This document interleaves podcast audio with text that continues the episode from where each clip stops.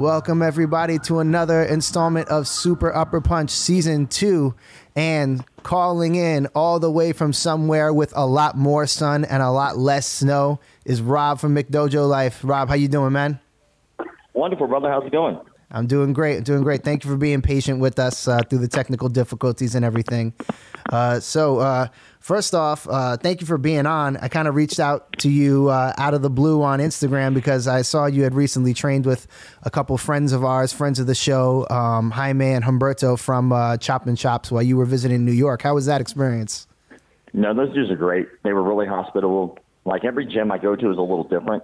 Um, but they like they knew who I was as soon as I walked in the door, and they were like they were really awesome, and I welcomed them with open arms there. I actually uh, I really like training with those dudes because there's no egos over there. Everybody's just there to have a good time and learn. So it was it was a good time training with them for sure. Yeah, they have a really unique gym experience in that that uh, it's uh, they kind of present themselves almost as cartoon characters to a lot of the guys that uh, walk in there, and it's very disarming once you step in. Yeah. A lot of gyms, it's it's all about uh, you know, like having that bravado and everything uh, right from jump, but they they seem to to check their egos at the door, and it makes it easy for everybody else to do the same. Yeah, it was it was nice. Like as soon as I came in, like uh, you know, he offered me to take a class, and you know, like sometimes like in the classes and stuff, I just you know, depending on the studio, I just don't. I'll just watch and observe the class. Um, but everybody was real cool, and I was like, you know what, I got my gi. So I just tossed on my gi, and then as soon as I was done with that, I just went ahead and stayed for the striking program that they had too. Had a good time with that.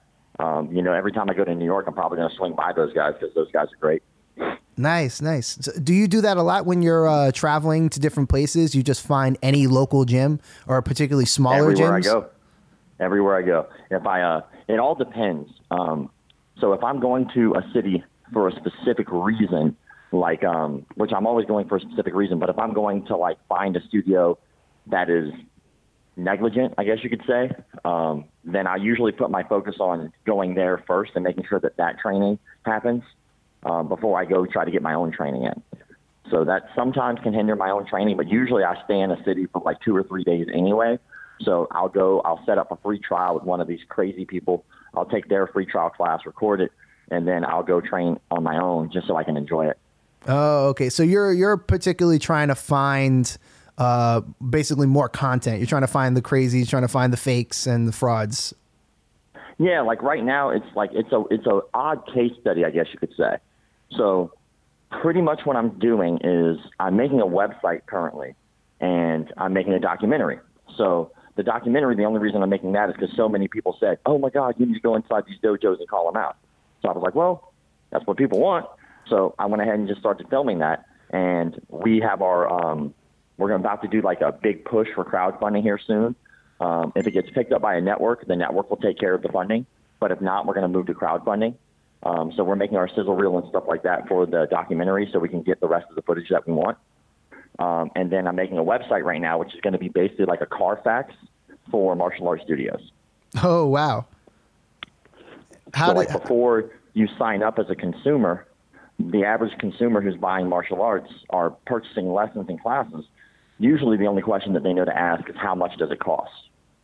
Well, that's usually not the most important question. It seems like it, it is an important question, but it's really not the most important. Like questions like, are you federally and locally background checked? Do you have CPR certification? Is there an AED um, or the uh, defibrillator inside your studio? You know, um, uh, what's your lineage? All these questions are questions that the average consumer would not know to ask. Um, and I think that those are very important things to ask. So the website will basically be whenever you go to sign up for a martial arts studio, you can pull up the information to see if they've cleared all of those things. and that this is something that you're just starting to build up right now, or is this something that has been in the works for quite a while? We've been we've been working on it. Like the hardest part was trying to figure out what the standards should be. Like that's taken years because you have to figure every martial art is a little different with what they teach and how they teach it. So what is and what is not standard across the board for every martial art is a very difficult thing to do, which is why I think right now there is no regula- regulatory body for the martial arts at all. Like there, there's like organizations, but they usually only look out for their own art. And then most of the time, like especially in karate, taekwondo type organizations, they're only looking out for their studios in particular, not the art. Mm-hmm. So the idea is to make it so that way there's a standard across the board for every martial arts studio, no matter what you do. So that way people know what they're getting themselves into before they start. That's a lot and of I'm not groundwork. trying to shut people down. I just want people to make their own decisions with information that they should be readily available to them. Yeah, and that, that's a lot of groundwork that you would have to cover for if you're trying to cover literally every single dojo and gym across the board. Uh, is is is there a certain plan of attack that you have to to uh, vet all these gyms? Well, we started with the the five rules. So when I started McDojo Life, I gave myself five very standard rules. At first, there were a lot more rules, but over the over the course of time, I've been able to narrow them down to five. And basically, the five rules are: you shouldn't have a pedophile inside a martial arts studio. I think that's pretty standard across the board. I think everybody can agree pedophiles should not be around children. You'd be hard pressed to find somebody that disagrees on that one. Exactly right. So that's that's rule number one. And believe it or not, there are tons of studios that have pedophiles with kids. Oh gosh. Like there's a place called Warriors Cove. This dude admitted guilt to molesting a 15 year old girl. He pled guilty to it. He owns three studios and still teaches kids. As somebody that teaches kids myself in, in public schools, that's that's to to know how damaging that is because these kids are, are trusting you so much. They put so much faith in you, and then to just take advantage of that faith, that that's man, that that's dark. You know, and the, like the dude even he went so far as to make his own website specifically based off those charges to try to explain his side of the story. I don't give a shit what your side of the story is. You pled guilty. You admitted guilt to molesting a child. That's game over. You can explain whatever the fuck you want. There's nothing right about that. So to me, sorry, you don't deserve a seat at the table. You got to go do something else. Go make a go do adult shit. Go open up a strip club. Go open up a bar, but don't teach kids. Or open up a martial arts studio strictly adults, no children allowed within X amount of feet of the building. Let people know that you did this, but don't hide it. You know. Yeah, absolutely. Uh, so uh, I I realized that we kind of put the cart before the horse. We didn't even uh, properly introduce you and what you do. Could you uh, tell the people uh, what exactly it is that you do? Because we do have some listeners that aren't adjacent to the martial arts exactly. Okay, I got you. Yeah, so um, I'm Rob. I'm with McDojo Life, and McDojo Life basically is an entity um, online, and it's been growing over the years. I have about 300,000 followers right now between all my social medias. Um, and what I do is I call out fakes, frauds, and phonies in the martial arts community. So anybody who's taking advantage of people, breaking the five rules we started talking about, those are the kind of things I call out. And what are those five rules again? So the first one is uh, no pedophiles, of course. No and pedophiles. what's the other one? The second one is don't lie about your belt rank or your fight record. Like if you're an O and O boxer, you've never taken a box, you've never done boxing before, and you're teaching boxing. I don't give a shit as long as you're honest. You know, you're teaching boxing classes, cool. Have you ever been in a boxing match? No. Okay, well you're honest about it, and then people can make their own decisions. But then if there's a guy who's like, yeah, I'm a blue belt, or um, I'm a black belt in Brazilian Jiu-Jitsu, and then you look at him and he starts to roll or he starts to teach you, and he doesn't have any lineage, he has no clue what he's talking about, and he made it up and lied about it. Well, now you're putting people's lives in danger because they're taking your word as the gospel. And whenever you start teaching them things, what they're going to do is they're going to look at you as the figurehead for them. And they're going to go, well, my instructor's a badass, and he taught me how to do this, and it doesn't work. Um, so lying about your belt rank and fight records is number two. Uh, number three, no touch knockouts. You can't knock someone out with your mind. That's not a thing. That's not real. And there's these thousands and thousands and thousands. Actually, as a matter of fact, I think there's probably over hundreds of thousands of people who believe in this stuff. You would think not, but yes. Like after five years of doing this, specifically this, um, yeah, probably about 100,000 people, if not more, believe that you can knock people out with your mind. And, and that Um, seems to be so the biggest thing. That seems to be the biggest thing on your Instagram page. So many people are are claiming to be these masters of no touch knockouts, and and I'm always shocked to see how many people just blindly believe that and buy into that. you know, and that's there's a little bit to that too. You know, like um, there, I think there's a lot of psychology and there's a lot of like sales that's involved with that kind of stuff. I I don't think that people start off like that, like all gung ho, 100% on that kind of stuff. I think it's a slow brainwashing, and it's you know we all would like to think that we don't get brainwashed or taken advantage of, right? We're all too smart or we're all too strong for that. We get taken advantage of all the goddamn time people buy shit they can't afford every day. That's why we have credit cards. People buy like uh, candy bars at the end of, of aisles because the candy bar is readily available. Somebody was smart enough to go, hey, I bet you if I put a candy bar at the end of the checkout line at the register, people will buy it. You just got fucked mentally. Sorry, drop the up on that. You hey, it's all right. It's the internet. You can say whatever you want. You know, so somebody already figured out that psychology of how to take advantage of you. So we're getting taken advantage of all the time, and we let it happen. But then we look at this, these people and we think they're crazy. They're not crazy. They're being taken advantage of. Mm. You know, now they might be naive. They might be looking for something we're not looking for, like a mentor, uh, guidance, uh, group to belong to. But not everybody joins the martial arts just because they want to learn how to fight. Yeah. So, so uh, you think it has more to do with like the slow burn of just like wearing on you, or just like like just touching the right things, or like saying uh, the right things at the right time that kind of gets this cult like following for them? Um, uh, I think it's I think it's really really deep. So like let's say for instance, uh, I guess I'm assuming you guys train right? Yes, yes, I do. Our, my okay, producer so, does not, but uh, we'll get to him just a little bit. That's cool. So you you train. Where do you train at? Uh, I train at uh, Master Sky Brazilian Jiu Jitsu, and I also box at various boxing gyms all throughout the city. So when you walked into your particular jiu-jitsu gym, right? You walked in there most likely looking for something, right? It could have been weight loss. It could have been, man, you know, I need to get in shape. It could have been, man, I want to learn how to defend myself. It could have been jiu-jitsu specifically as well, right? So, but you walked in there for a reason. Yes. That reason usually is not the reason you stay because you can learn jiu-jitsu fucking anywhere. You can just go down the street and learn jiu-jitsu. There might be a place right around the corner from you that's more convenient. There might be a place that's like a better team across the street, but there's a reason you stay with that team. And it usually has nothing to do with the jiu-jitsu. It has usually everything to do with the instructor is very personable. I enjoy the company. I like the people who are around me. I feel like it's giving me these added benefits. I would rather be at this gym because they're providing me with all these other things that I was looking for as well. So when you look at these people who are joining martial arts cults, as I like to think they are, they're usually going looking for something specific, but that's not why they stay, you know? And then basically all these leaders have to do is just convince you to stay by providing you with whatever stimulus it was that you were looking for extra. Mm, yeah. So uh, it's like they, they pull you in with that first hook of, of what do you want to train in martial arts for? And then after that, they can slowly infect through uh, everything else, maybe the community, maybe personality going on from that.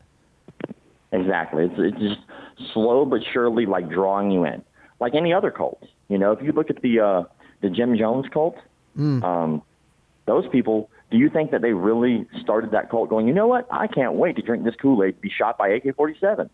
You know, like no, they started because the guy was providing them with the things that he said that they wanted, or they said they wanted you know, and that's as easy as any gym you go into. I mean, shit, if I, uh, if the first thing you do is walk into my gym and I hand you a fitness assessment form and I say, will you do this uh, favor and fill this out for me? And then we go over that fitness assessment form. That a form usually is not for you; it's for the studio. Yes. Because they're gathering information on how to sell you. You know, like for instance, uh, there. If you've been in sales for uh, martial arts gyms, there are five main objections that people are going to give you every time before you sign them up. Do you know what they are? Uh, I I do remember some of them. Usually it's a uh, price, um, it's uh, schedule. I think is one of them. Uh, damn, it's been so long since I've been in sales. Um, it's a good fit. Uh, I can't remember the other two. yeah, it's uh, you you nailed them on the head so far. It's uh, money, time, location. I have to talk to my spouse. I have to think about it. Uh, yes. So those are always the five that you're going to get before someone signs up, which is really funny because most of the time with martial arts, you're not getting cold called. Like they called you, they scheduled a class with you, they came to you, so they already want to buy what it is that you're selling. They're looking for it openly. But a lot of people have a hard time pulling the trigger on commitment, especially people who are overweight, because that's a very big step in their life. That's going to require commitment and time and effort that they haven't put into their life up to this point. So, as a coach, a good coach, your job is to guide them into the direction of losing weight. Well, the only way I can do that is I have to get you to sign that contract. And in order to get you to sign that contract, I have to be good at sales. So I have to sell you. Now that would be cool if I was actually trying to help you, right? That'd be awesome. Mm-hmm. I made you pull the trigger on something that's going to better your life. But those exact same sales tactics can be used by people who are going to take advantage of you. Yeah, it shows you just how insidious it could be right from the jump. Uh, you know, the second that they they start greeting you, uh, they're already picking you apart to find out what's the vulnerability, what's the opening that I can exploit to get this person to stay here, and then you know continue to spend money. Yeah, it's crazy. Like my um my sales percentage record is an average of seventy percent. So 70% of the people that walk through the door in any martial arts studio I've ever worked at, I sold them. I got them to sign up. And I am probably mediocre at it. now imagine somebody who's much more charismatic, who's been doing it for a lot longer, who knows the system a lot better than I do, who's getting like 80, 85 sales percentages, and they're getting all those people to sign up, and then they're good at retention. They can get, let's say, 70, 80% of those students to stay. Well, now they're building an, uh, a cult, a real following and they can continue to make those people instructors and to build and grow. And they're doing it not based off of martial arts because no one cares about the martial arts part. They're doing it based off of the fact that they're good at sales. Wow. And it sounds like, too, that uh, just from that same perspective, it it doesn't always necessarily need to be someone that is doing even fake martial arts. It could be somebody that is a legitimate uh, uh, black belts and uh, you know they have a legitimate record and they're teaching actual technique. But uh, because they're so ruthless in their sales, it, it does seem like there's a lot of um, I'm, I'm, negativity, I guess would be the word. Um, but it, it's just it feels too clinical almost in the way that it's just a business transaction and less of a community, right? Yeah, well, the best business model I've ever seen for martial arts studios is probably the simplest one, which is just give a shit. I know that sounds like a very simple, simplified business model, but it's the truth. Like if you actually genuinely care about your students' well-being, that is goes the farthest. Like for instance, if you if you care about people who walk through your door, you just like anything else, you will take the time to learn the techniques to get them to sign up for your studio. If not, why are you in business? The point of opening a business is to make money. There's nothing wrong with that as long as you're transparent about it. You know, like these are my prices. If somebody calls you on the phone, one of the old school business tactics was to never give away prices on the phone. Yes, I remember that. But the problem with that is, is that you wind up getting shitty clients, and there are shitty clients, right? Because if I don't tell you the price on the phone, and you call me, and I get you to come in for a free trial, now that's going to cost me maybe 30 minutes to an hour of my life, including the paperwork that it took for me to get you in my system, write your name on the calendar, whatever, right? Then you come in, then I sell you on something you can't possibly afford, and you wind up saying no anyway. Mm-hmm. Well, that wastes an hour, maybe two hours of my life that's valuable time. So if I just tell you the prices on the phone and I'm transparent, I'll get better clients, clients who are willing to pay what I'm offering. As a matter of fact, one of the best ways to weed out shitty clients is to charge for your trial. Charge 10 bucks for your first trial, 5 mm. bucks, charge something, and then you'll get better clients. Because I, it's funny because people are like, oh, there should always be a free trial in a martial arts studio. No, the fuck there shouldn't. no, there shouldn't. Uh, who in who in their life just gives away everything that they do for free and makes a living off of it? You know, nobody. If like somebody was like, "Hey man, I noticed you're a mechanic. Will you come work on my car for free? Like, just do a free trial. Just work on my car first, then I'll pay you after." No, no business works that way. Yet all these martial arts studios who are good, talented martial artists, they're giving away their product for free over and over and over again wasting their time, wasting their money, wasting their efforts, and then they wonder why their studio closes. Hmm. So uh, interesting you touch on that because uh, uh, one of our former guests, or two of our former guests, uh, run uh, Master Sky Brazilian Jiu Jitsu, which, as I said, where I train at, and uh, their gym is has a unique uh, model in that it's all donation based, which allows people to uh, pay whatever they can, and people that have more money can pay, and the people that can't uh, can pay uh, as much as they possibly can, um, whether that be a lot or a little bit.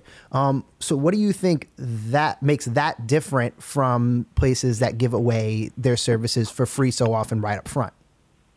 Well, I have to imagine that if you're if you're like, let's say for instance, you're competing, right? Why do you compete? Oh, there's so many reasons. Uh, countless. I mean, to win, I, I would assume for most people, or to learn, or to just see your progression. You compete because you would like to win. You would. It would be great to be up on the podium, but you know there are added benefits if you don't. Right? Mm-hmm. I'll learn a lot. You know, I'll be able to put myself under pressure whenever I'm nervous. I'll find out what I can do, how I can think under that type of pressure, under that stress. You know, I can compare myself against people who are not necessarily at my my studio. There's a lot of benefits, right? But the top one is you would like to win. That's why people train for tournaments, right? So why do people open up businesses? to make money. Exactly. You open up a business to make money. Most of the time, if people are donation based or they're non for profit, that's not their goal. They hmm. have other means of income. I have to assume that they have other means of income.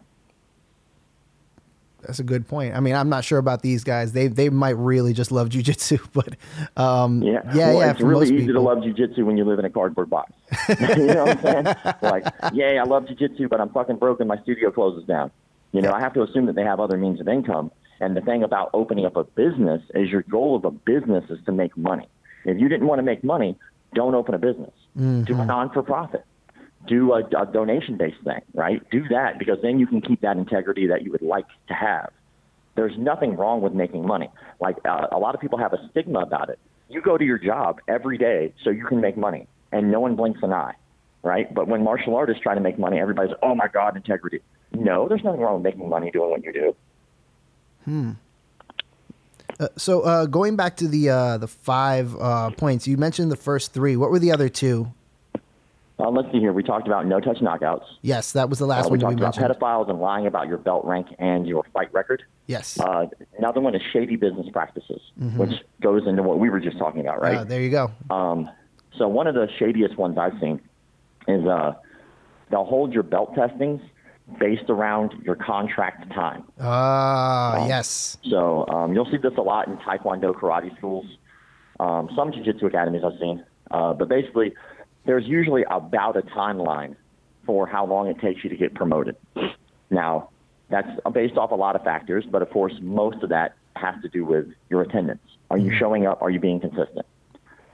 So if I can mark that and say, let's say on average, the average martial arts student drops out over about a year or year and a half. For jujitsu, that's where the blue belts disappear, right? Um, for every other martial art, it could be whatever belt, but it's usually about a year, year and a half. Once people sign up, um, I already know you're going to drop out at about that time. So it behooves me, if I'm trying to be shady, to basically wrap your belt testings around your contract time. So your belt testing is about to come up in a month. Well, guess what happens this month? Your contract expires. Hey, man, I just want to get you to your next belt. Uh, your testing's next week, but hey, let's go ahead and get our contract signed so I can get you to your testing. Well, then now I have you for another year. And in Taekwondo, certain Taekwondo studios, it's about two years to get your black belt. So then, right about the time you're about to test for your black belt, guess what happened to your contract? Uh, Well, time expired. so what I do is I go, hey man, your black belt test is in about a month. Let's go and re-sign up real fast so I can get you to your testing. Now I got you for three years. And uh, it was all based off of me just strategically placing belt testings around contract lengths and times. What, what would you say to those that say that um that that combat that by saying something like uh you know they're they're doing that because they not necessarily they want to keep them there for money but because they want to continue to encourage them to get to that next goal. What I mean, that might not be the best excuse, but it is something that somebody could say. I mean, they could say a lot of things, right? Then at that point, I would say, why not just make your contracts two years instead of a year? Mm. Like if you're going to be that way, right? How about how about let's get them month to month, and you consistently make them feel like they're learning something and growing with a month to month contract. How come they don't provide that? You know, those kind of things um, are kind of important. Like, I don't think there's anything wrong with a contract because I think that it keeps lights on. Um, I think that a lot of people have commitment issues. And the fact remains is that whenever people, whoever pays you the least amount of money is going to be your biggest problems. It's always how it goes. Somebody walks into your studio, you go, here's the prices. They go, hey, man, I can't really afford that. Could you give me a deal? And once you give them that deal, they will want another one.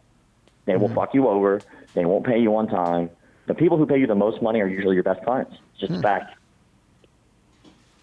That's very interesting. I've I've worked at several gyms now that um Uh, some of them have, have been in neighborhoods that have a lot of money and some not so much. And um, I've noticed that uh, for the most part, that, that has been true. Now that I'm in retrospect, um, not always true. There has been some rich assholes out there, but for the most part, Oh yeah, definitely. I can understand that for sure. Yeah. So what's the uh, the last thing? The last thing you're looking for in these gyms? um, unsafe training practices. Like, of course. So um, obviously, in the martial arts, there's going to be some stuff, which is why you sign a waiver, that you know you're, there's risk involved. You're doing jujitsu, you could like literally step on the mat and twist your ankle, right? But that doesn't mean it's unsafe. It just means you tripped.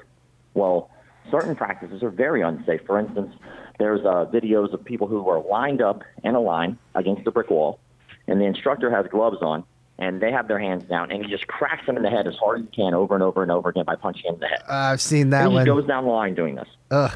That's not safe. That doesn't help you. It's not making you better at anything. It just makes you a dick, you know? And you're going to wind up ending up messing with people's heads, man. Getting hit in the head like that consistently over and over and over again without doing anything about it, your brain's rattling around in there, dude. Like, that's not safe. You know, that's not healthy for you. Or another one that I've seen, an instructor has like a hard stick. And every time you do something wrong, he hits you in the leg or the arm or the head with a stick. I, I saw if that you one. Hit me with a stick, we are going to fucking fight. You know, like, how about you just tell me what I need to do to correct? Man, I, I saw that one. Uh, I believe on your page, and and he was doing that to kids as well, right? Yeah, he was doing it to pretty much everybody in the studio. Oh, so anybody that wasn't doing what they were supposed to, I mean, he wasn't even being nice about it. He was hitting them hard. It wasn't a joke. Like he hit this one dude in the head repeatedly with a stick, and like it's not one of those like little like oh bamboo rattan sticks. It's one of them like hard like stick sticks.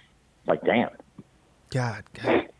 That, is that is rough. And and I, I did see the uh, the video of the uh, guy just bashing people's heads in too with the with the gloves, and they're just standing there taking it. I mean, I've seen um uh them doing people doing it to the body. I know in boxing, like people do that for conditioning, but I mean, the, you, you can't condition the chin. You know that that's just Yeah, you can't condition your brain. Yeah. you know, like your brain's still going to rattle around there. Like your body conditioning is way different, Yeah. much more safe, and actually kind of necessary. It's kind of like conditioning your shins, but your brain is not located inside your shins. Yeah, it's it's it's really weird how how people even with all the research that's been done on CTE that, that people will still think it's okay for something like that to happen. Yeah, I don't, I don't understand it. And like, you know, again, they're being sold on the fact that that works. Somebody convinced them, like, hey, you're going to stand here and take this because it's good for you. You know, it's a, it's a form of brainwashing. That's crazy, man. Uh, So so this skepticism for martial arts, or this this like uh, critical eye. Uh, when did this start for you? Obviously, uh, actually, before we even get into that, where did martial arts in general start for you? Well, I've been training for about 21 years of my life. I started when I was 12. And, uh, you know, I was born with a cleft palate, so I have scars on my face. And as a child, I was going through a lot of surgeries. So I was consistently had bandages or scars that were fresh um, from surgeries. And uh, I was picked on, beat up pretty much all through school. And then when middle school happened, uh, I got jumped by a group of kids. There was like six kids. They uh, stabbed me with pencils. They stepped on my head. They kicked me in the face. They they just jumped me. They beat the shit out of me. Two teachers stood there and watched the whole thing and didn't do anything about it. Um, the rule at the time was the teachers were not allowed to intervene in the fight because it was the officer on duty's job. Well, the officer on duty at that time was breaking up another fight at the other end of the campus. So I got beaten for five minutes, and I got had to go to the hospital for a couple days. Um, a friend of mine handed me a card for karate, and he goes, "You need this." And so my birthday was about a month away. My mom gave it to me as a uh, as a birthday gift, signed me up for a year, and here we are. Uh, next month will be 22 years in the arts. Wow, wow. And uh, was it uh, primarily karate, or was there other martial arts that you branched out to uh, after a while? And uh, what else are you training in currently? Well, I started in karate, so I'm a third degree black belt in karate. Um, and then I started doing a weapon system. Not too many people have heard of. It basically just means I can do nunchucks. um, it's called Lista Jodo. It's a weapon system. Um, and then I am a purple belt in Brazilian Jiu-Jitsu, six and zero amateur boxer, four and two amateur kickboxer, and I traveled on a, a sport martial arts team called Team Full Circle for two years. Uh, was that like uh, like the exhibition teams and doing like uh, all the choreography No, and stuff uh, like that? it was basically like a kickboxing team. So Oh, we were okay. on the the the circuits, like the sport karate circuits, like the WAKO, Ah, the IKF, the NASKA. So um, the same circuits that Michael Venom Page, Stephen Thompson, uh, Raymond Daniels, all those guys fought on, that was the circuit we were on. Nice, nice, very, very cool. And and I have seen a lot of your uh, nunchuck videos online, and every time I'm, I'm I just get scared because I know every nunchuck that I've ever picked up has eventually found its way to the back of my head or the front of my face. So uh, I'm I'm I'm very Yeah, very like, humbled every time I it's see one of those that. skills like it's fun and it, like I whenever I am in my office. No, it's thinking, not fun. Don't do lie. that. Don't lie to people. It's it's not fun. it, it hurts. It's painful. I love it, man. It lets me like relax. Like I just pick them up because it's one of those skills. Like when the fuck are you ever going to have to defend yourself with a pair of nunchucks? Like don't mug me. Hold on. I have these nunchucks. Like never. But the cool thing about it is it was a system to help you understand angles of attack. And nunchucks just happen to be one of the most awkward weapons to actually use. So if you can do that, what's stopping me from grabbing a stick and doing the same thing? Mm. Just easier with the stick. So when you were first training, uh, did you have this skepticism or critical eye then? Were you looking at things, trying to pick things apart and find flaws in it even at that time? No, when I started, I was 12. So I was just trying to like get through puberty and not get beat up in school. um, just trying to make it out alive, man. Um, but uh, when it came to uh, skepticism and stuff like that, I don't think I was really skeptical because I wasn't introduced to. I, of course, like 1993, I think changed everybody's life in the martial arts. Of course. You know, I think I think that was the first time my eyes were open because up to that point, everybody was like, "Jiu-jitsu's gay."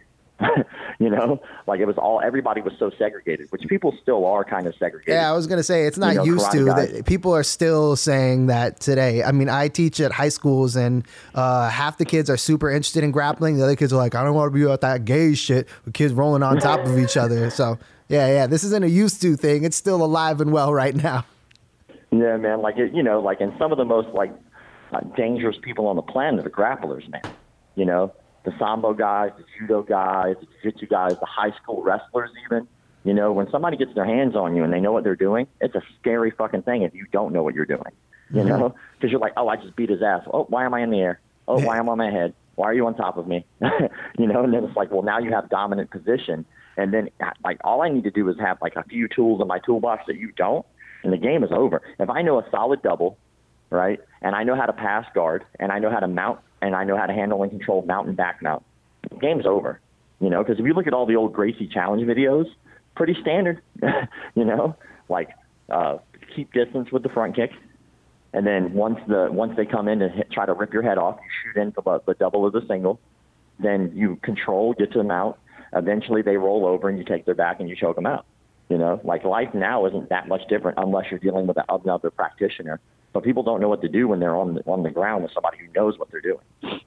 Yeah, and it seems like uh, uh, e- even in those those early uh, Gracie videos, and even till now, it's always the same several submissions. It's always arm bars, uh, rear naked chokes, triangle chokes, and maybe a guillotine, and that's about it. So it, all these exotic submissions that everyone's trying to go for, go-go platas and loco plata electric chairs. I'm like, you, you don't need that shit. Just just do the basics. And and look, look, every fight always ends in those. Yeah, it's like it's funny because Go-Go Plata is like my favorite submission that I can never pull off. I'm like, all right, I could chill and I can get this arm bar, right? I'm on my back, but Go-Go plot. and then they pass my guard. I'm like, shit, every time. but I can't help it, man. It's like it's like you you see the apple and it's a low hanging fruit, and you're like, I can just take that. But then you see like the mango. It's a little higher, but it's more delicious. so I always reach for the mango like an idiot and get like crushed. Oh man, I, I've been there so many times to try to be a little bit too fancy, and then I get turned into a human ninja star. Somebody tosses me across the room. Yeah, it sucks. So, uh, McDojo Life, uh, how did that start? Were you already finding these videos and like compiling them for yourself, or uh, did it kind of happen organically, or was it like a kind of a planned thing? Well, like I um, I um, years ago there was a guy named Jack Hogan, and this was actually a video Joe Rogan shares that I had posted once. Um, but Jack Hogan was one of those people who was like kind of in the George Dillman type arena where he believes he can knock people out with his mind. And that guy actually lives in Jacksonville, Florida. Well, he did. He passed away a few years ago. But um, he lived in Jacksonville, Florida. Well, my instructor and him were actually friends. My instructor didn't believe any of that shit, but you know how you always have like that one asshole friend. You're like, at least he's our asshole. So you put up with some of the stuff they do. Yeah. And that was kind of their friendship. You know, he didn't believe in his martial arts, but you know, they got along, they hung out. And so that guy came into the studio one time when it was just me and my instructor, and he walks in and he looks at me, or he looks at my instructor and he goes, "Hey man, I learned this new way to knock somebody out. I've been dying to try it." And of course, my instructor, being who he is, was like, "Oh, hey Rob, come here. He wants to try something." I was like, "Oh, well that sucks." So he basically cups his hand, makes like a little cup with his hand, and he slaps me in the back of the neck harder than I've ever been slapped. Slapped me so damn hard, um, and it hurt, but I didn't even feel close to being knocked out. And he was like, "Oh, it must not have worked." and so he does it again. He slaps me in the back of the neck again. I was like, "All right, that hurt, but it's not knocking me out." He goes, "Huh?" And he looked so puzzled, as if this was supposed to work the first time. like, oh, well, he blamed himself. Like maybe I didn't do it right. I got to practice some more. But that was like my first like look into that kind of like thing where somebody believes something that just not doesn't work that way. Um, and then uh, we'll flash forward years and years and years. About five years ago, you know, I'm uh, doing jujitsu, and all the guys are done with class, and we're all shooting shit, and we're talking about McDojos. And one of the new guys, after class, I guess during the conversation, doesn't really say anything, but afterwards he comes up to me and he goes, "Hey, what's a McDojo?" And we explain. I explained to him. I was like, "Hey, it's uh, you know, fakes, frauds, phonies, people who are just giving out belts for no reason, blah blah blah." And he was like, "Well, how come people don't do anything about that?" And I was like, "Huh, it's a good question." And then I explained to him, like, "Well, there's no regulating body to the martial arts. Like, it's not regulated. You can pretty much do whatever you want. You can literally come off of death row." Like, okay, you murdered somebody. All right, cool, you're done. They let you out of prison, right? You could be a 57 time rapist and you got out of prison for some reason and open up a martial arts studio and no one's going to blink an eye. Mm-hmm. So it was, there's really no regulating body. And uh, most of that, I think, is because most martial artists can't get along with other martial arts. Yeah, it's, it's You really know, they don't want to. They don't want to team up to make things better. They want their art to be better. Like, oh, jujitsu is better than you guys, so we're just going to form our own organization and handle our own shit. And then karate guys are like, karate's better, so we're going to just do karate, and we're not going to worry about you guys. Well, the problem is, is when you start uh, like um, segregating yourself out so much, is that you're not paying attention to the other people who are taking advantage of your arts. Mm-hmm. You know, it's like if we're all hanging out in a pool, and some random dude like walks up to the pool and not even getting in, but just stands off to the side, starts pissing in it. Would you say something? You know, because this is our pool. We're all hanging out in the same pool, and then this guy starts pissing in it, and no one says anything. Well, now there's another guy who walks up, sees this guy doing it, and he starts doing it. Next thing you know, there are more people pissing in your pool than actually hanging out in it. And now it's diluted. And now what you guys are going to do is get out of the pool because these guys are in charge of it now. Yeah. And that's kind of what's going on. Uh, do you, do you think that there are some gyms that unfairly get the McDojo moniker? I know that uh, for a while it was Tiger Schulmann's. Everybody was shitting on Tiger Schulmann's, and then uh, people like Jimmy Rivera show like, "Oh no, this shit is legit." There's there's some guys that that actually can hang out of Tiger Schulmann, so maybe it's not as as much of a McDojo as as previously thought. Well, I see. I don't base McDojo stuff off of skill because skill is up to interpretation. Like skill for what? You know, mm. like are we talking about compared to who? Like because there is no real comparison from person to person. Like for instance, here's a, here's a funny one. Like there's a reason that belt rank isn't on my fi- my list of five for what makes a McDojo. Mm-hmm. If you want to give out a belt in a year for a black belt, you have fun because that isn't can't, can't be something that's a standard. There's no way to make that a standard because we could look at BJJ and go, hey man, it should take you at least eight to 15 years or whatever to get your black belt. But what about BJ Penn? Mm-hmm. Yes. You know, so if it's a standard, then no matter what he did, his ass should have still had to wait. But that's not the standard, and that's not how it works. But then we look at Taekwondo and go, they got their black belt in two years. And we laugh at that, but then we can't laugh at BJ Penn. You go, oh, well, he proved himself. To who? In his art?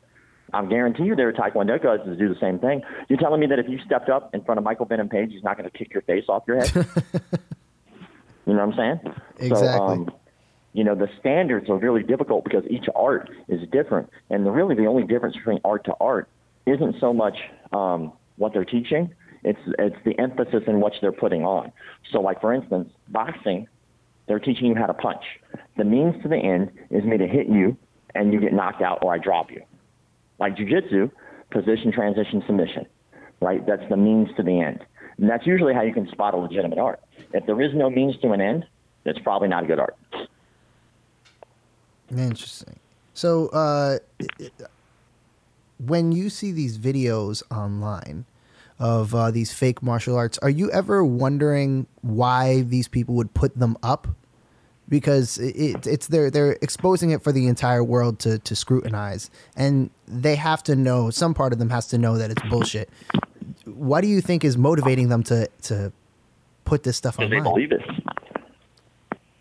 They they 100 percent believe what they're putting out. They buy their own bullshit. You think so? Nine times out of ten, yeah. Wow. Look at what's going on in uh, China. I'm sure you know about that guy. Yes, He's yes. challenging these these masters, right? Why are they accepting the fights? Man, it, it, it's crazy every time, and they always get destroyed. I recently fought the Tai Chi guy, right? Yep. And man, But they accept the fights because they believe they can win. They believe it. Like they in their heart, they truly believe it. And that's the, the most interesting thing of all about all this is because as a sane human being, you can sit back and look at this and go, man, that's never going to work. But that's not where they're residing. Their mentality is not there. They really believe it. You know who's a great example of that? Is look at Steven Seagal. mm, oh yes, he's probably the king of that. Yeah. So the thing about Steven Seagal, one, I personally would not want to fight this dude. Not gonna lie, the guy's fucking huge. All right. So we can all laugh at Steven Seagal, but that's a big motherfucker. Just saying. All right. Way bigger than me. Um, but at the same time, his ego is so big, and it was it's allowed to be flourished that way that he just started buying into his shit. You know, I'm sure he was an asshole first. You know, like he probably you know aikido guy back in the '80s. His movies were the shit.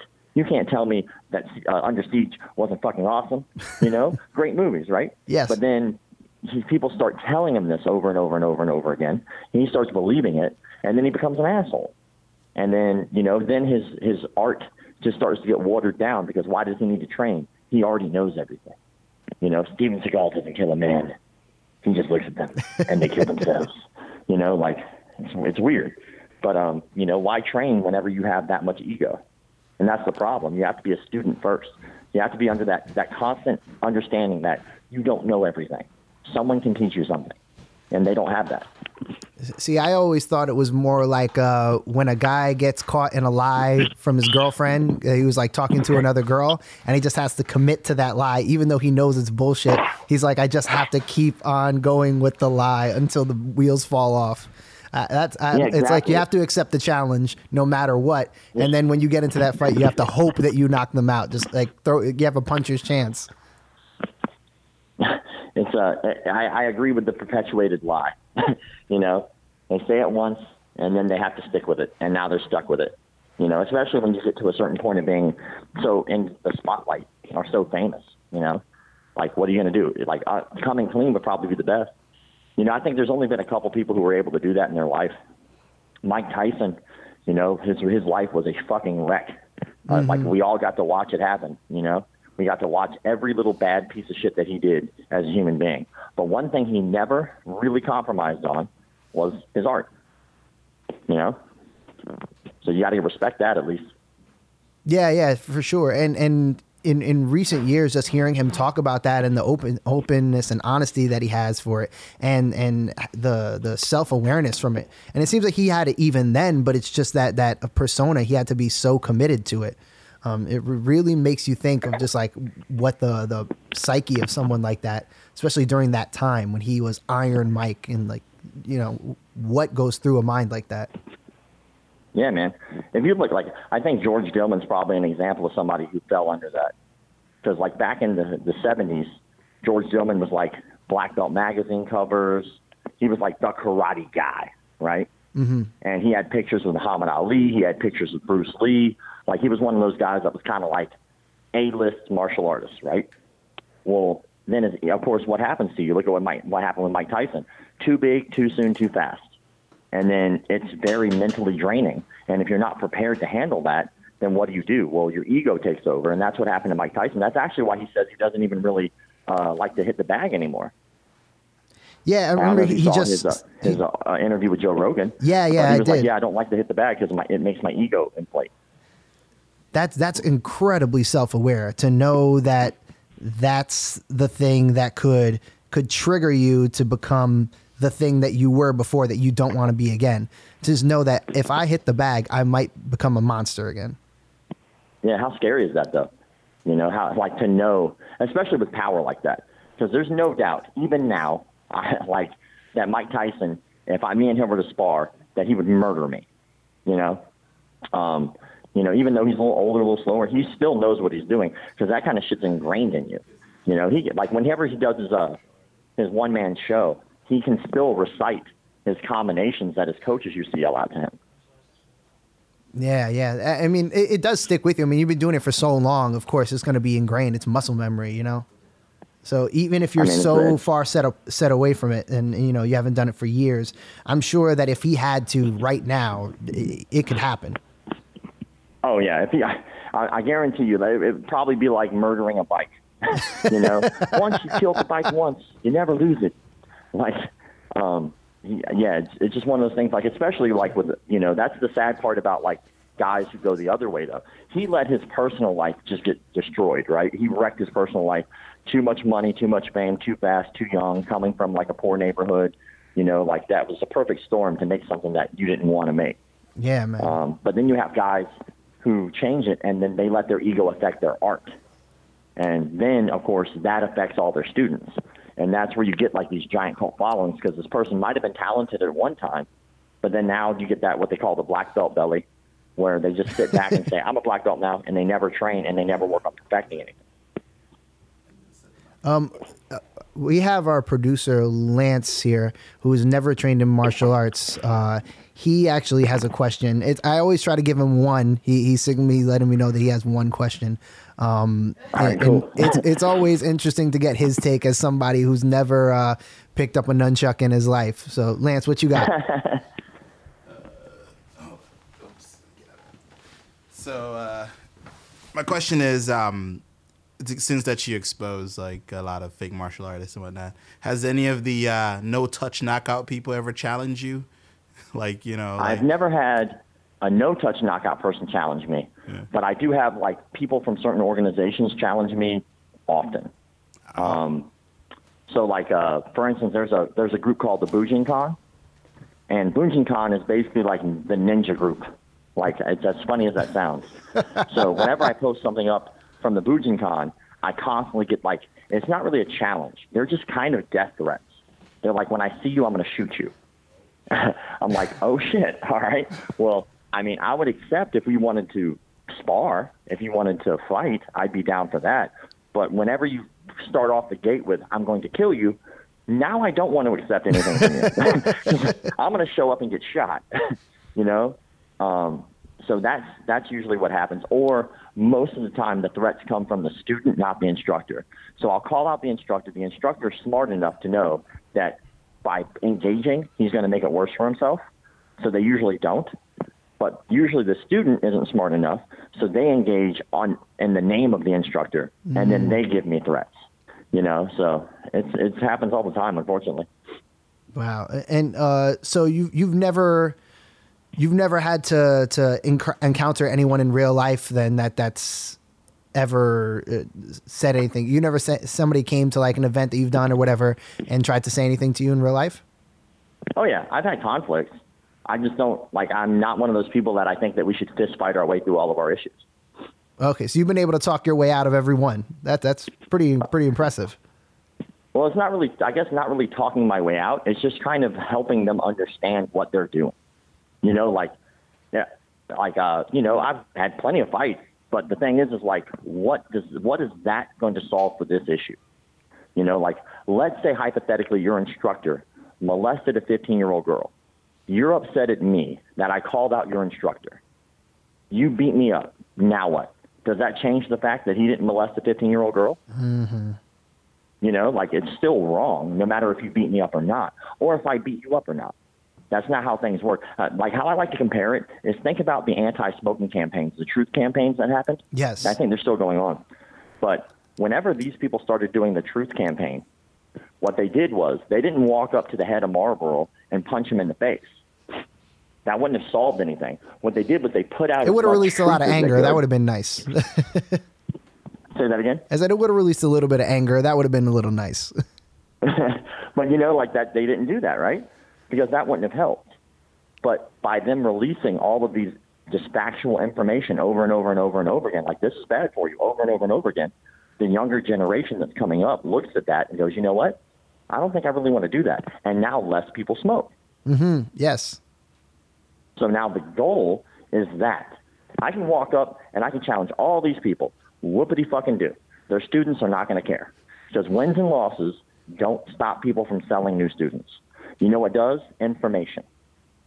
Like, for instance, jiu-jitsu is more popular now than it really has ever been because of the UFC, because of information. People saw that it worked. Now they want to do it. Do you think that the age that we live in now, where uh, uh, everyone wants to say everything else is fake news, do you think that uh, uh hurts this this trend at all? No, I don't think so at all. I think that uh, luckily martial arts is one of those things that um, there you can put some, you know, the proof is in the pudding, I guess you could say. So I could walk up to somebody and I can go, hey, knock me out with your mind. Ready, go. I am willing. I am a participant. Teach me. And when it doesn't work, it doesn't work. There's a, you know, there's nothing fake to that.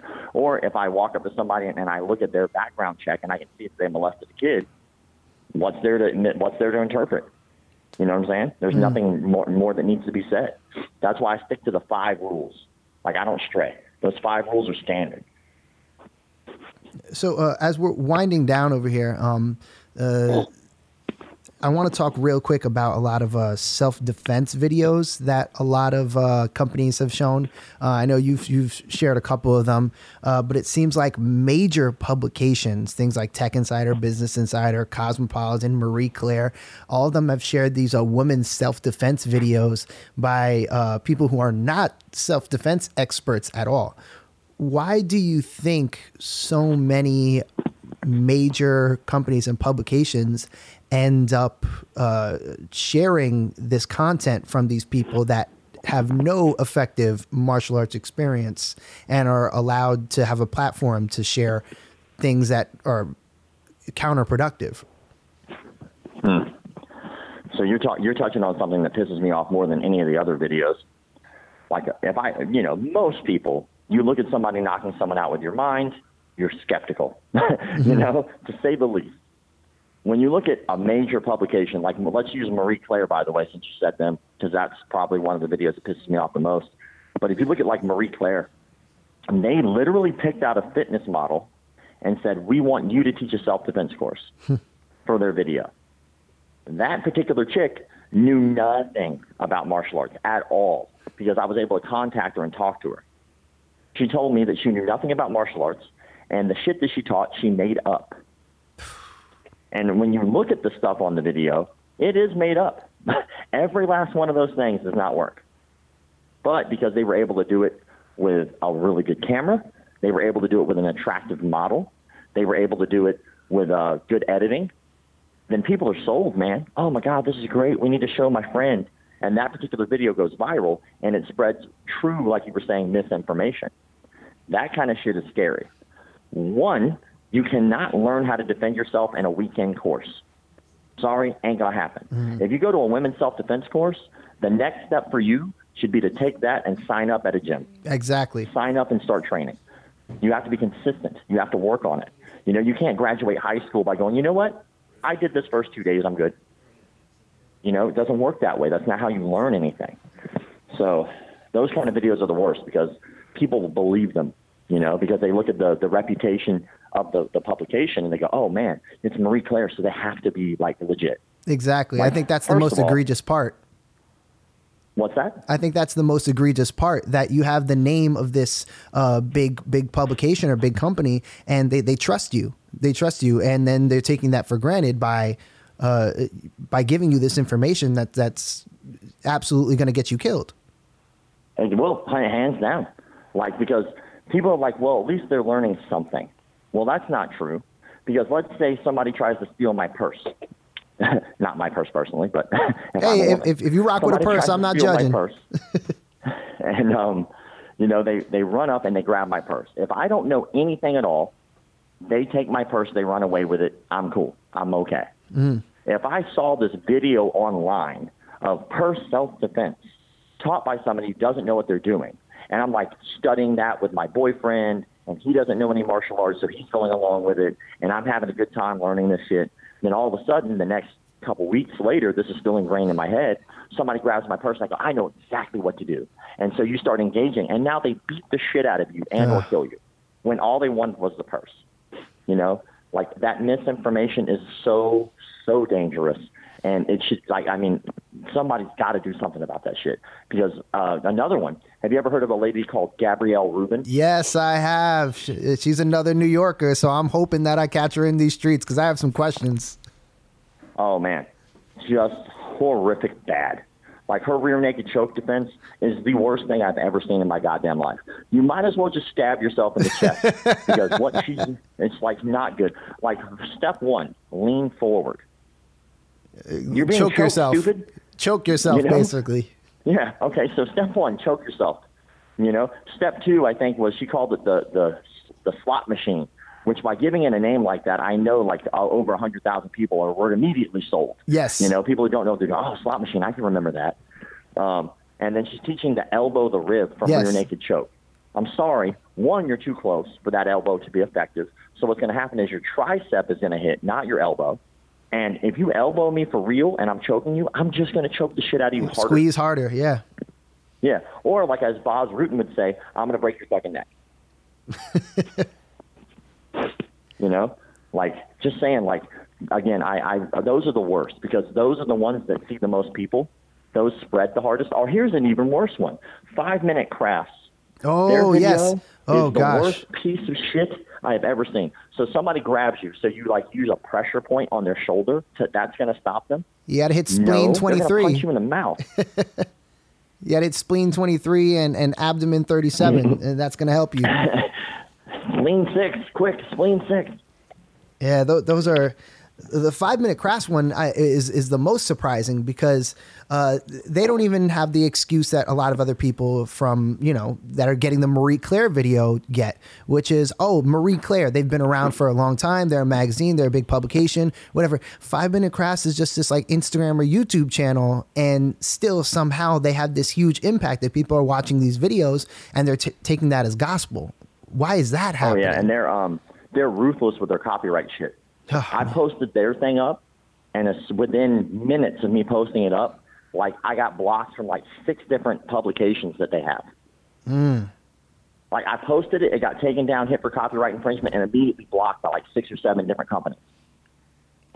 do you do you get like, flagged? shit. Do you get flagged often on Instagram and Twitter? Do, do they do they constantly just uh, uh, flag you Well, and that's I report don't you? tag people anymore. Like I used to tag people, and then when I tag them, of course they see it. Then they hit me up for copyright infringement. Then it gets taken down, and then I'm back to square one. So Wow. what I what I have to do now is I basically have to I'll I'll uh, post it, and then I'll talk about it in the comment section and try to provoke thought for people to go look for themselves. Because of course, if these people catch wind so quickly, they just take it down, and Yeah. then what I do is useless. So that that's I guess one of the big things you've had to learn uh, while doing this is just uh, let it Oh, let it sit in. And that's in a learning curve too. Like that's that's one of those things where you're like, fuck, it's blocked. And of course, like let's say you post something up. Right now, they're a little more cool than they were for a while there. But you post something up, it gets hit for copyright infringement. You post something else up, and if that gets hit for copyright infringement, you get put in Instagram or Facebook jail for a while, and now you can't post for days. Yeah. And I'm assuming that has, has has had to have happened to you several times then for this to Oh be yeah, it what happened to me at the worst oppor- like times. I put on this sparring match between a chick and a dude, and uh, you know he was talking shit online. He was like, "Women shouldn't learn self defense because there's no way a woman can ever beat a man."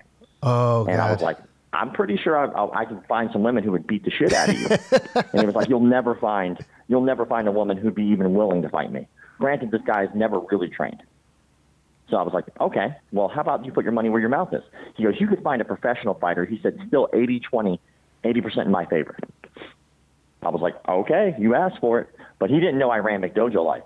So, of course, I put up $2,000 of my own money. And I was like, $2,000, anybody willing to spar this dude? And my inbox blew up.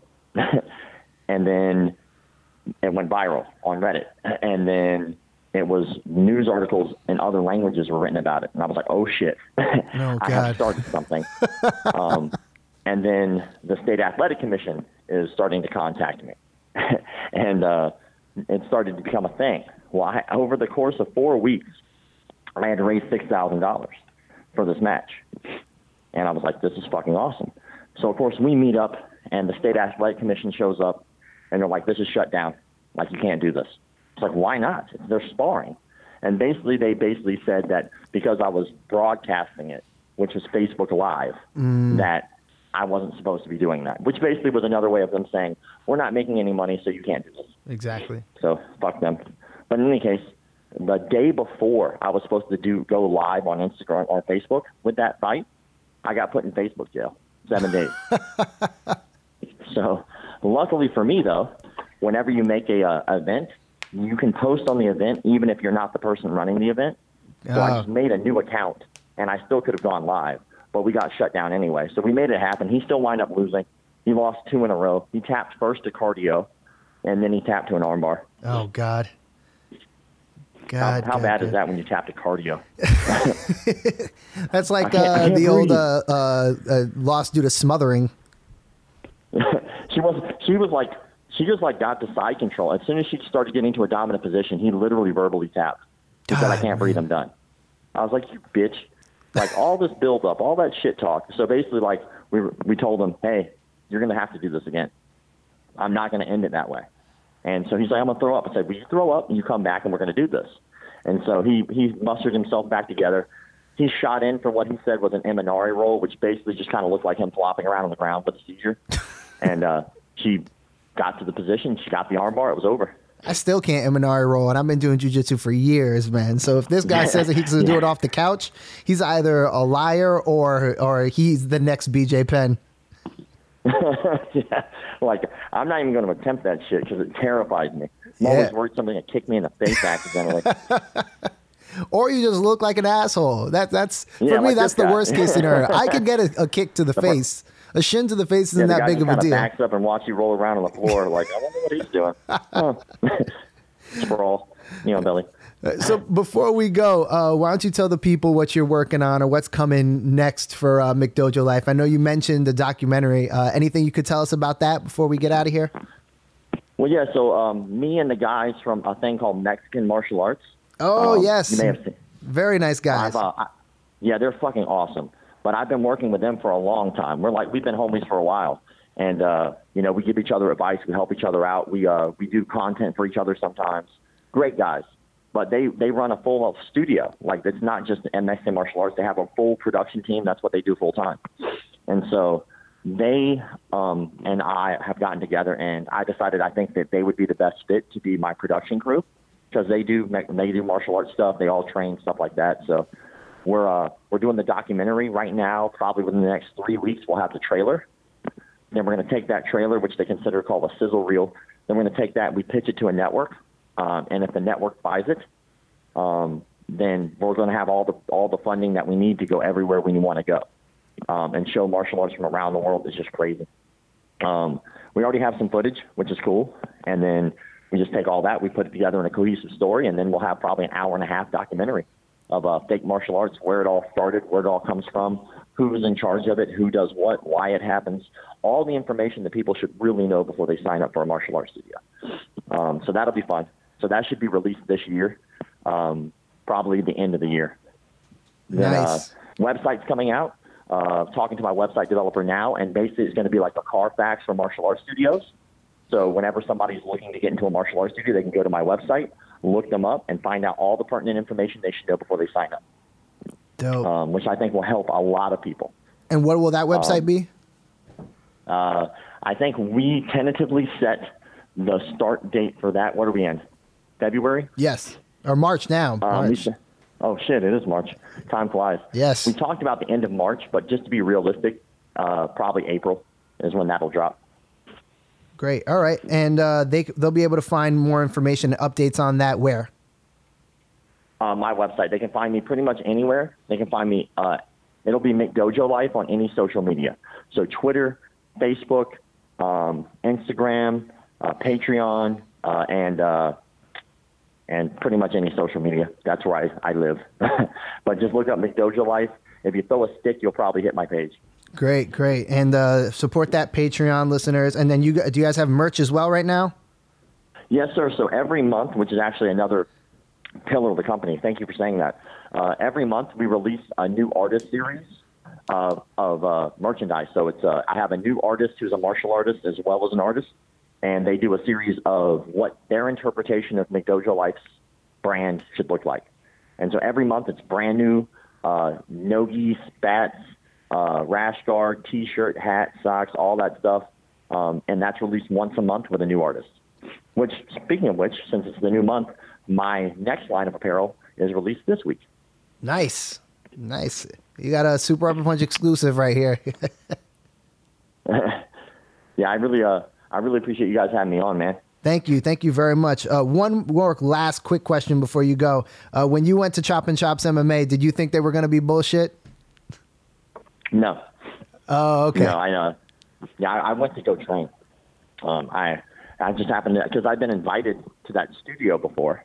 Um, every time I had been to New York, I got that invite. Oh, wow. And uh, anytime I get the invite, I'm like, you know what, I really should go. And then finally, I had the time, so I just went. And I was just going to stop by and say hey, um, and then appreciate the invite. Um, but you know, everybody was so cool. I felt comfortable. I was like, you know, I can train here because I have that problem where I go to train at places and people just try to beat me up. Because you're the guy. Reasons. You're the guy. One, they, they think I'm, you know, they really think that I'm there to like call them out, which I'm not usually. If you, you'll know if I show up with a big ass camera and I start getting in your face, that's when me I'm calling you out. you know, like if I'm just showing up with a gi, I'm just here to train.